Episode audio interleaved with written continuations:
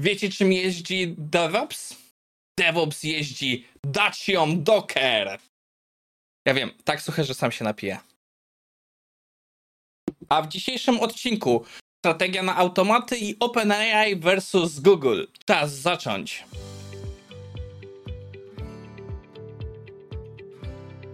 Cześć, nazywam się Maciej Wyrodek, a to jest IT Morning na 4 września 2023. Jest to pierwszy odcinek nagrany po moim urlopie. Ten odcinek i jutrzejszy jest normalnie nagrany, później jestem w delegacji, więc znowu będą odcinki wyjazdowe. I po pierwsze chciałem przeprosić za jakość dźwięków w niektórych odcinkach wakacyjnych.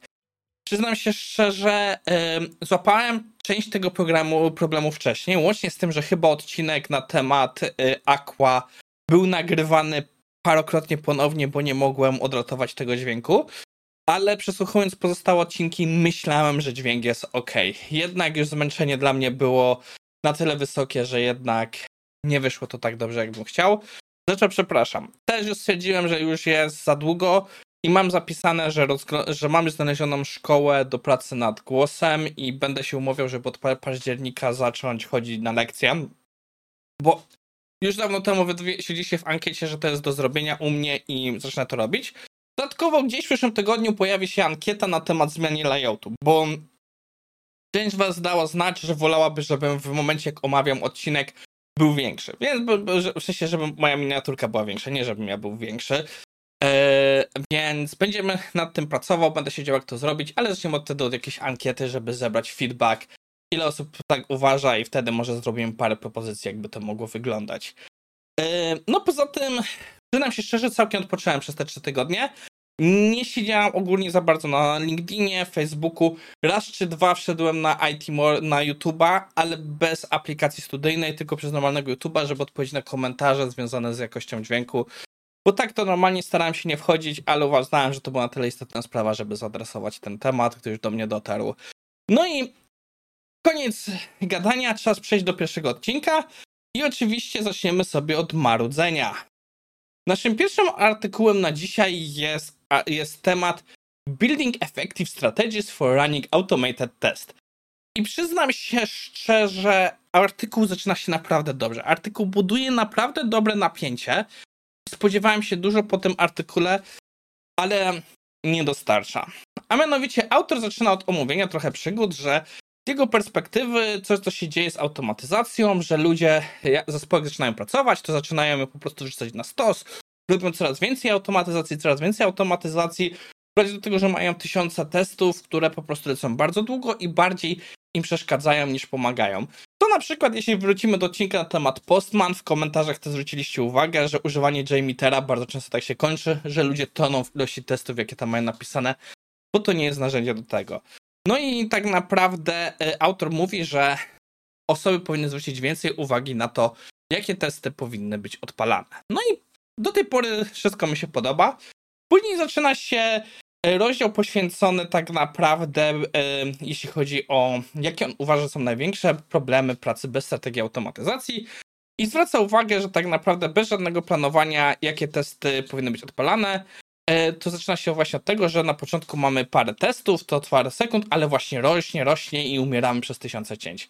Ma autor tutaj jeszcze parę innych e, zwrotów, zwraca uwagę między nami na niestabilność testów i tak dalej, i tak dalej, i tak dalej, ale tu już zaczyna się takie coś, że nie ma nic aż super odkrywczego.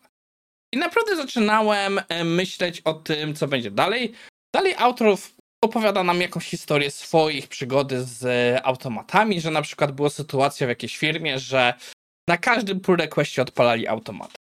I to same sobie nie jest złe, ale no w momencie, gdy za każdym razem trwało to 30 minut, to już ja się z nim zgadzam. My mamy na części pull requestów ustawione automaty, yy, głównie na to, żeby po prostu pewne rzeczy sprawdzić, ale też yy, bardzo często yy, tam używamy to bardziej po to, żeby właśnie jak robimy zmiany w automatach samych, żeby zobaczyć, czy coś więcej nie poszło, czegoś więcej nie zepsujemy. Ale tak to w wypadku normalnego developmentu nie lecą na każdym pull requestie, w sensie end-to-endowe automaty. E, no i autor wchodzi do pracy nad standardową strategią. I przyznam się szczerze, tutaj nie dostarcza. Mówiąc wprost, mówi nic, o czym nie mówimy na tym kanale od dawna, że potrzebujemy statyczną analizę kodu, że musimy mieć nacisk na unit testy. I między innymi tutaj mówię, że jak unit testy działają za wolno, powinniśmy je sparalizować, e, puszczać równolegle. Następnie mówię o testach integracyjnych, że warto pomyśleć o mokach, ale no nie wnosi nic ciekawego. I tak samo na koniec, jeśli chodzi o end-to-end testy, mówi coś, co jest bardzo odkryte, nic ciekawego. Nawet jest jeden punkt, z którym nie do końca się z nim zgadzam, a raczej zgadzam się częściowo. Autor uważa, że powinniśmy mieć nocną regresję, że tak naprawdę w momencie, kiedy są te tak zwane off-peak hours w naszym CI/CD, powinniśmy puszczać nasze testy. I ogólnie z nim się zgadzam. Warto jest mieć, chociażby puścić pełną regresję w takich godzinach, poza tym czasie, żeby mieć informacje, co się dzieje i nie przeciążać serwera w momencie, gdy wszyscy z niego korzystają. Ale no, to nie zastąpi nam także regularnego puszczenia wszystkiego, co powinno lecieć w danym momencie. Że wracamy do tego, o czym on sam mówi, umiejętności wybrania testów. Dalej autor mówi o testach wydajnościowych i paru innych tematach, ale no, z mojej perspektywy artykuł nie dowodzi. Jeśli jesteście początkujący, szukacie jakiegoś punktu wejścia w temat strategii, ten artykuł może wam powiedzieć, co powinniście myśleć. Ale on, e, o czym trzeba powinniście zadbać. Ale on w żadnym wam wypadku nie pomoże zbudować takiej strategii. Nie pomoże wam nawet napisać one-pagera do tego, więc pod tym względem uważam, że artykuł nie mówi to, nie odpowiada na to, co mówi jego tytuł, czyli budowanie efektywnej strategii. Ale może po prostu e, spodziewałem się więcej po artykule, jeśli chodzi o taki temat powakacyjny. No cóż, lecimy dalej. I drugi nasz temat jest o wiele różniejszy artykuł. Jest to z, z czegoś, co się nazywa The Byte. Artykuł na temat właśnie wojny AI. Jak wiecie, ostatnio dużo mówię o ten temat. I w tym wypadku jest to dyskusja, że był jakiś raport, który e, stwierdził, że Gemini, czyli nowy model od, e, od Google'a, zmierzy ChatGPT-4, bo między innymi e, działa na o wiele lepszych procesorach, czy ma o wiele lepszą infrastrukturę. Google, przepraszam, muszę się napić. I przez to, że to, wy, to wygra. Ogólnie te wnioski są z artykułu z bloga, który się nazywa Semi Analysis. Jest to blog, którym też wcześniej kiedyś linkowaliśmy, bo był tam ciekawy wyciek na temat właśnie e, wewnętrznych przemyśleń Google na temat AI.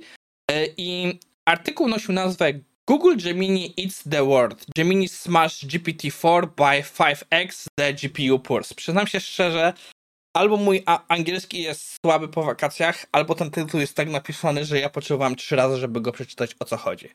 W każdym razie ogólnie się sprowadza do tego teza, że tak naprawdę e, przez to, że ten model ma e, o wiele lepsze zapisy techniczne, wygra.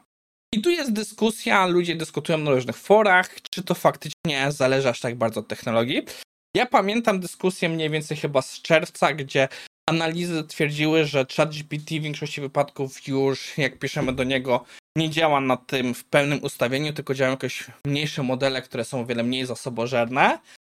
I potem było widać, że one sobie aż tak nie radzą. Więc jeśli to była prawda, to pokazuje, że jest jakaś tam zależność sprzętu.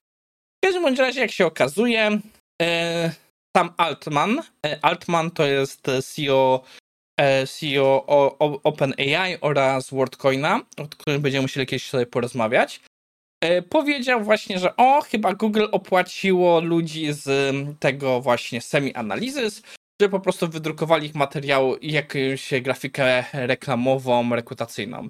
Na co oczywiście zespół odpowiedział, że e, no wcale tak nie jest, że dostali po pierwsze te dane nie od samego Google'a, tylko od jednego z partnerów Google'a, co dostarcza im sprzęt i że grafikę zrobili sami.